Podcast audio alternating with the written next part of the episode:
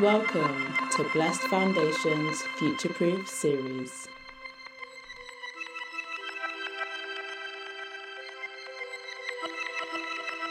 Hunaid is uh, an interactive designer and also um, an engineer and illustrator.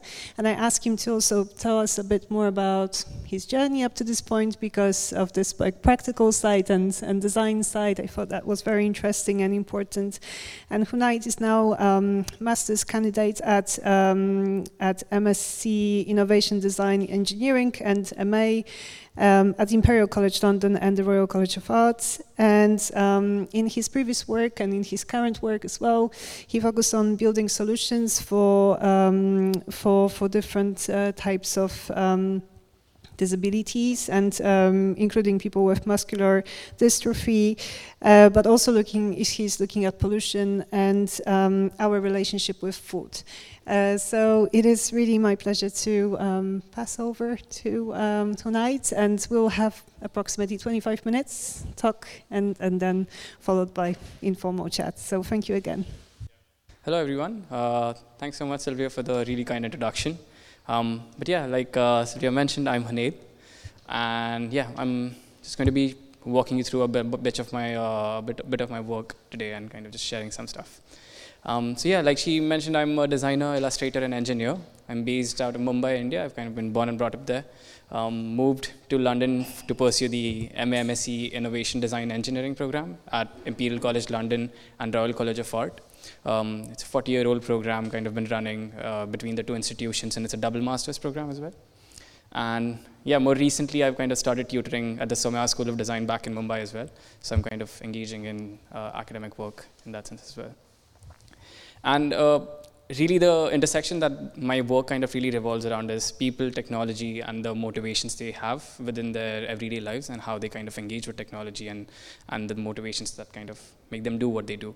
And those are kind of the themes that I really like exploring in my work. Hopefully that kind of just comes out uh, as I speak about it. Um, but yeah, like uh, to kind of give you a bit, bit, of a backstory about how I've kind of gotten up to this point is um, I essentially started studying mechanical engineering back in 2016. So I'm from that technical background. I kind of did mechanical engineering as my uh, undergraduate. And I've always kind of had a relationship with art. I kind of did illustration, just did kind of random stuff here and there. It was never really institutional, uh, like formalized in, in my work. But uh, in, in 2017, I kind of got the opportunity to represent India in Red Bull Doodle Arts uh, kind of finals in San Francisco. Uh, and we kind of had uh, artists from 25 countries kind of meet in San Francisco and just kind of uh, explore VR art. And that was kind of the time when VR art kind of came into the zeitgeist of uh, kind of everything. It was just kind of really coming out, and HTC Vive had kind of come out with their first kind of VR headset and uh, digital art program. So this kind of really spiraled me into a lot of different kinds of work. So I kind of picked up illustration as a result of that. I kind of really built a practice around um, making illustrations. Uh, did a lot of work with indie musicians back in India. Um, just made kind of album covers for them and other kinds of illustrations and everything. And at the same time, I was doing magazines uh, for different different kind of clients. Uh, and as as I kind of just graduated from my undergraduate degree, I just kind of moved into a UI UX design job. So that was kind of how I formally transitioned into like a job that kind of was designed explicitly, a more formal corporate kind of design job where it was kind of really about making digital products for clients. Um, we were doing a lot of work with uh, uh, non-governmental organizations, NGOs in India that were kind of working around um, policing and uh, women's safety and how that relationship is kind of mediated by NGOs and how they kind of facilitate a safer environment and uh, kind of just enable help-seeking behaviors in women and children. So that was kind of the backstory for these digital products. Um, but a really kind of uh, thing that was kind of lacking in my work was I was kind of moving just towards design. It, it became very kind of oriented towards um, how I'm producing visual communication work. I was doing illustration. I was doing UI UX design. I was kind of distancing myself from engineering quite a bit, from the technology part of it, making things and kind of just building those things out. So that that intersection was something that I was just kind of really craving and which made me want to pursue the innovation design engineering program. So yeah, like I mentioned earlier, it's uh, it's a program that really kind of brings together people from. So sorry, it's a program that's housed in the um, Imperial College London and uh, Royal College of Art, kind of a double master's degree and joint kind of uh, collaboration between the two. And it's been running for 40 years, uh, kind of really kind of old program, one of the oldest ones at the RC as well. And uh, yeah, the program essentially facilitates multidisciplinary collaboration between people from very different walks of life. And um, a really kind of strong focus of the program is product innovation and seeing how designers can kind of push the limits of uh, emerging research and kind of use that to kind of make creative outputs through creative experimentation and just kind of play around with research that's coming out of uh, the scientific and academic world. Some really interesting examples are um, you might have maybe seen some of these products. One of them is a Gravity Sketch, which is a 3D making tool that's an outcome of the program. Uh, seaweed packaging, devices that capture tire particles that go onto the wheels, and some programs, uh, some outcomes are even like candy for older adults. So it's, it's a really broad range of kind of projects that come out of the program uh, as a result of that multidisciplinary collaboration. So yeah, with, with kind of really the intention of exploring that uh, intersection and kind of uh, building a breadth of work, I kind of came, moved to London, packed my bags, and, and it's, it's been about two years since I've uh, moved into the program, and I'm almost kind of about done with it. And I'll kind of initially just kind of glimpse through a few projects and then maybe talk about a couple of them in depth. And uh, yeah, um, the first one is Plate, which was this. This was more of just a kind of speculative, creative exploration of the future of kind of eating and how uh, human food interaction is kind of maybe might evolve in the future. And it, it seemed really interesting that the the plate as an object was kind of quite static. It hasn't kind of been uh, changed in, in, in, a way where a lot of other products are being smart now, and that, that cutlery and plates are kind of something that's uh, evolving alongside. So we just kind of did like a, this was a joint collaboration with another kind of peer of mine where we just kind of really played around with different kinds of foods and made like a multisensorial plate where each action on the plate responds to kind of how you're eating it and things move around and kind of change uh, the experience of you eating it. Um, some other kind of projects were uh, making a digital privacy plugin, uh, which really caters to the fact that there's a lot of kind of passive decision making that goes on when you're browsing the internet. Uh, it was more to do with digital privacy and how uh, people often feel cheated when, or kind of feel like, uh, yeah, it's it's not that the data is not being kind of handled the right way. So we kind of try to work around that, and there's also furniture that I've kind of worked on. Um, this was Share. Um, it's, it's kind of a piece of social furniture where it's nine objects that can be juxtaposed around to, in different formations to kind of make a different kind of seating arrangement. And the project was really kind of born out of the insight that people often find uh, or, or manage to sit in places where they're not supposed to sit. So that, that kind of was really the provocation for the project in the sense uh, I noticed stairs to be like an architectural feature that, that's not meant for sitting, but people do kind of enjoy sitting or just kind of find uh, joy in sitting on those every in, in, in, in, those places anyways. So yeah, this was kind of uh, an exploration of furniture, um, and that sense, yeah. But uh, yeah, so keeping all of that exploration in mind, a project that's really kind of informed my practice and kind of has really um, yeah, so solidified kind of the kind of work that I do and, and uh, enjoy doing is, is jammies. Um, and they're essentially musical instruments that are designed for people living with dementia. And I kind of just really uh, briefly kind of walk you through the journey of how I kind of came across the kind of proposition and what, what was the development journey like. So the world's population is aging. That was kind of really the, I, I was having a few personal experiences with my grandparents and that kind of uh, made me aware of like the broader situation with how global population is aging, and and alongside that, the the systems and products and and everything that we kind of have around us is by default designed for younger people. It's not necessarily designed for a population that's going to be aging and will have different needs in the future. So that was that's kind of really interesting kind of trend. And uh, in the background, another kind of uh, another worrisome trend was dementia which was projected to kind of uh, have, have an increased precedence over the next few years, uh, especially in the UK, uh, given the, the rate of aging. And what dementia essentially is, is it's a set of symptoms that kind of over time impair cognitive function, impair behavioral function, and kind of really have an impact on the, on the person in, in terms of kind of uh, how they behave, how they live, and, and their memory, and, and those kind of aspects of living. And all, yeah, almost one in six people above the age of 80 in, in the UK are affected. So it is, it is quite a prevalent uh, kind of condition that people experience. And at the same time, I was kind of really, um, the, the, another really important thing to kind of note about dementia is that the, we don't really have pharmacological solutions at this point to kind of counteract uh, the condition. There, there's no kind of uh, cure for dementia. So the most significant impact we can really have on the lives of these people is improve their quality of life through, through different means, not through medical interventions necessarily. And in, in that kind of exploration, what really kind of uh, kind of struck a chord with me was uh, music and the impact music has had on people uh, living with dementia. And this code kind of really captures it well. It, we tend to remain contactable as musical beings on some level at, up until the end of life. Um, we kind of, uh, and it, it's, it's kind there's a lot of research around it as well as uh, the, the sense of musicality is the first thing that kind of comes into uh, the human kind of uh, uh, awareness, and it's the last thing that leaves us as well. And uh, yeah, and at the same time, I was kind of speaking to people, caregivers who have had experiences with uh, parents who've had kind of dementia or have been caregivers for them as well.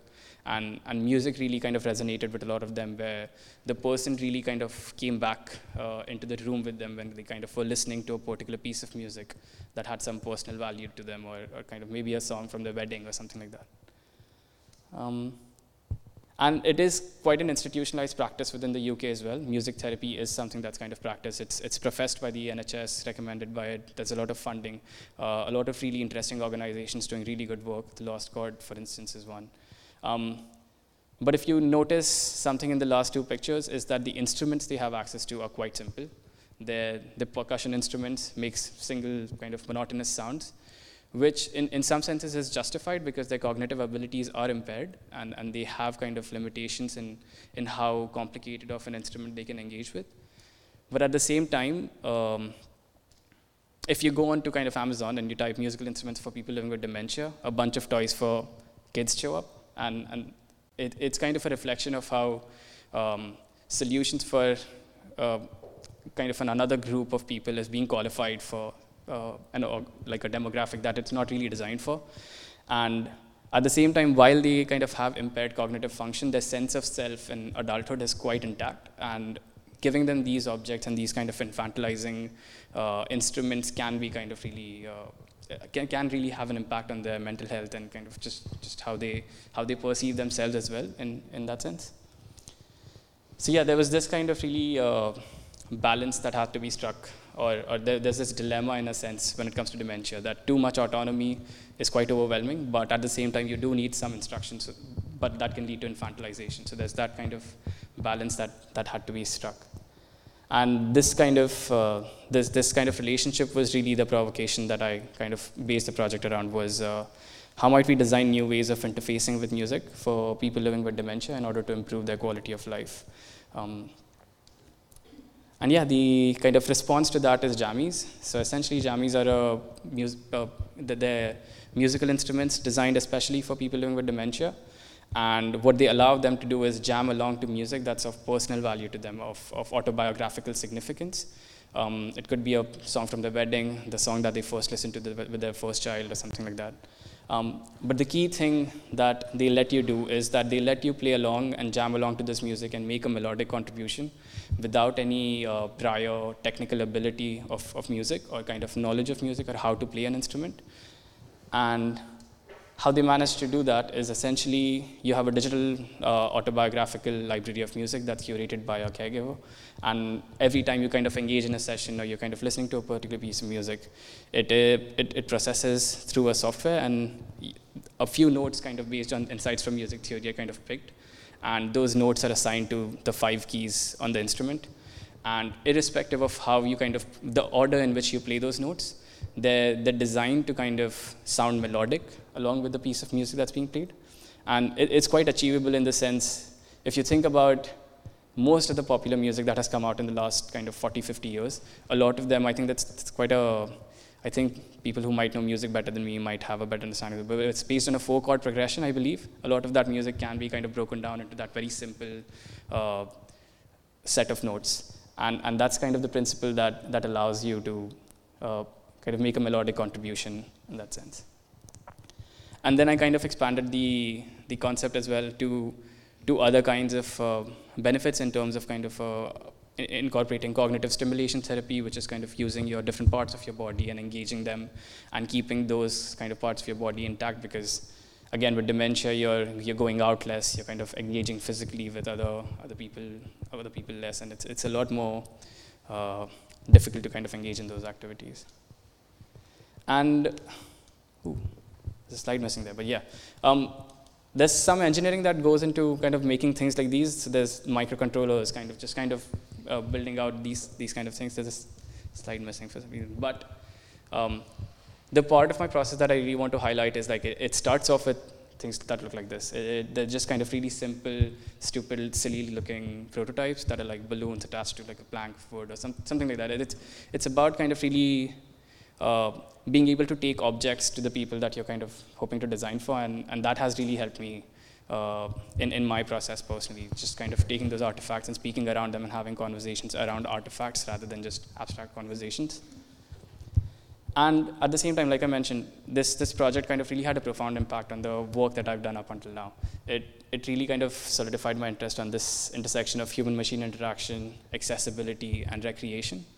And at the same time, I kind of had another insight or, or revelation about the fact that a lot of the discourse around accessibility, disability, and these, these themes is very focused on uh, rehabilitation it's about sensors and monitoring these people and kind of their lives and, and just kind of, in a sense, is quite invasive and, and, uh, and is about monitoring and, and not, not as much about uh, recreation and how do they engage in leisure. So that's kind of the, the gap that I've really kind of wanted to focus on in, in my work and yeah, build, build that out further. And uh, yeah, so this is almost kind of a project that's building on, on, top of that insight. Uh, and this is kind of my thesis work right now, which I'm uh, working on uh, as we speak. But uh, it's called MIDAS, and it's adaptive gaming controllers for muscular weakness, and particularly for people living with muscular dystrophy. And uh, yeah, ad- adaptive gaming controllers in the sense accessible gaming controllers that can adapt to a person's changing needs in, in that sense. And, and quite, there's not much I have to say about this project since it's actually kind of still going on.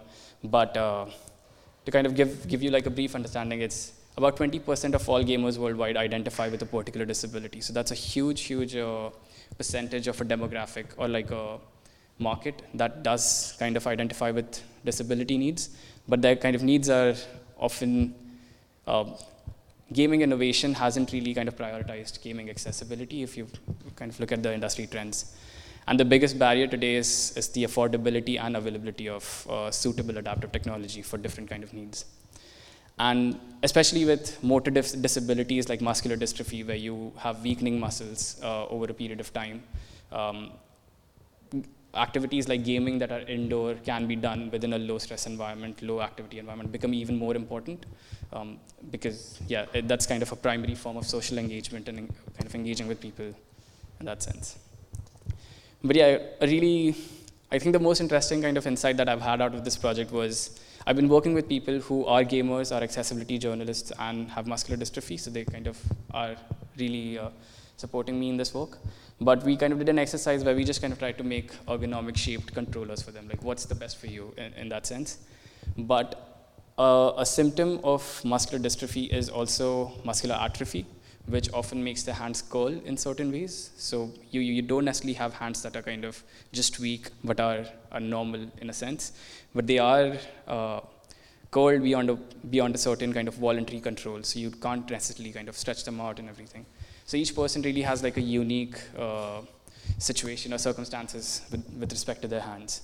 And, and what Grant, which is one of the people that I've been working with, said is if I was to kind of go out and try to make ergonomic controllers for people with muscular dystrophy, I would have to make a new one or a unique one for every single person. And that was kind of like the defining insight for the project, which is why I moved away from the kind of concept of having an object that has buttons on it to, to kind of having a glove or kind of a, ha- having an interface on your hands instead. And what that essentially then affords you to do is kind of use any kind of an object that's ergonomic for you and is comfortable for you. It could be a glass of water, a mic, or whatever that you, you find ergonomic, and hold that as like a controller or an input interface. So it's, it's broader than maybe just gaming in terms of computing as well, in terms of operating wheelchairs or engaging with music. You could uh, essentially use an interface like this that, that senses uh, the force you apply against an object rather than uh, having a fixed object that, that you have to conform your hands around. And that's kind of the process of development. These are some images of the prototype that I've been working on. Um, that again is the image of the prototype. That's just some visualizations. But uh, yeah, and the project has quite a bit. So that's the prototyping that I've been kind of working around. A lot of it is around uh, textile, uh, e-textiles, so working with conductive fabrics to make pliable sensors that can detect this kind of uh, force application really reliably and, and can be used as gaming input. And, and just kind of experimenting with different techniques using conductive thread, embroidery, those kind of things. Um, yeah, I, it's, it's a little uh, messy right now, but I'm happy to chat about this uh, later on as well if anybody has any questions. And uh, that kind of brings me to the last project that I want to talk about. And, and in a sense where I kind of mentioned, ID really has pushed uh, or does push kind of designers to kind of go out of their own practice and the kind of interests they have into, into projects that, that they wouldn't necessarily do otherwise. And this kind of is a project that uh, I've, I've, I would kind of want to spend some time on. It's, it's a really it's a project that's really close to me as well. It's, it's called Gorilla, and essentially it's a device to capture particulate pollution from urban stormwater runoff. And it's a group effort. Uh, I, have a, I have three other co-founders along with me that are working on, uh, we're working on this right now. And yeah, to kind of just walk you through what this uh, project is about. So every time it rains in our cities, uh, the rainwater washes off of the built environment picks up a bunch of particulate pollution, like tire particles, uh, heavy metals from brake pads that kind of come off of cars, um, pathogens, all kinds of stuff from the built environment. Even like road paint from roads is, is kind of part of that uh, microplastic pollution that kind of contributes to this entire situation. And all of that goes into the gully pot that we see on the side of the roads. And most cities in the world don't treat this at all. That goes into the river untreated, and it's in, in some kind of parameters, it's comparable to toxicity with sewage. So it's just as, almost just as bad as, as, as that. Um, and yeah, uh, the UK especially and EU are quite lacking in terms of regulation and kind of really doing something about this. The US and Oceania regions have some regulation to kind of regulate uh, what goes into our rivers in, in that sense. And and it, it is quite, quite a significant contributor to ocean pollution. About 30% of all kind of particulate pollution comes from this mechanism of, of rain just kind of washing into, into our rivers. And, but at the same time, I feel like uh, ocean pollution, or, or it, it, it, seems like a very, it seems like an immovable object, seems very distant from us, is very abstract as a problem. Um, but this visualization really kind of helped us it, it made it almost personal for us, for our team. Uh, what it is essentially a map of roads in London that have the most potential to be polluting uh, to our environment and to the River Thames. And they're just kind of color coded by uh, the, the potential of pollution and the amount of traffic they get. And what we found was right here is where our studio is in Battersea, and that road is supposed to be one of the most kind of polluting roads in London. And uh, usually I would have a vial of, of runoff uh, that, that we kind of carry around to kind of show people, but I kind of missed that, missed bringing that today. But yeah, it, it, just being kind of really that close to us really moved us to kind of try to come up with an intervention for, this, for the problem. So yeah, the response to that is Gorilla, which is, it's essentially a, it's a device that can go down into the gully pots that we see on the side of the road, and it can separate particulate pollution from road uh, rainwater without any electricity, moving parts, or, or any membranes.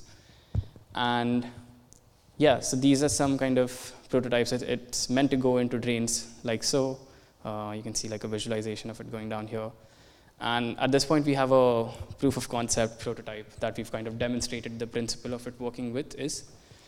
Um, a quick demonstration of how it filters the water. So essentially what's happening is the device that we just saw, the long tube thing that we saw, the water kind of goes down into that device, and the water gets separated into two streams. The one that you see on the left is what would stay in the gully pot at the bottom of it with the concentrated pollution.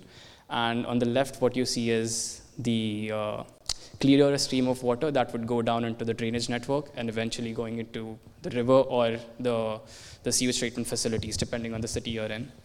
Um, but yeah, that's kind of the efficacy that we've we've, we've been able to kind of at this point uh, demonstrate about 98% efficiency in terms of capturing particulate pollution above 200 microns. Um, but an interesting uh, kind, kind of uh, a very simple insight that kind of the project really came about from was essentially looking at sedimentation, which is if you let water sit uh, still for long enough, it'll just kind of settle down, and like the bad stuff, it'll become clearer in a sense. And uh, yeah, yeah, don't ignore the rest of the GIF. It's kind of irrelevant.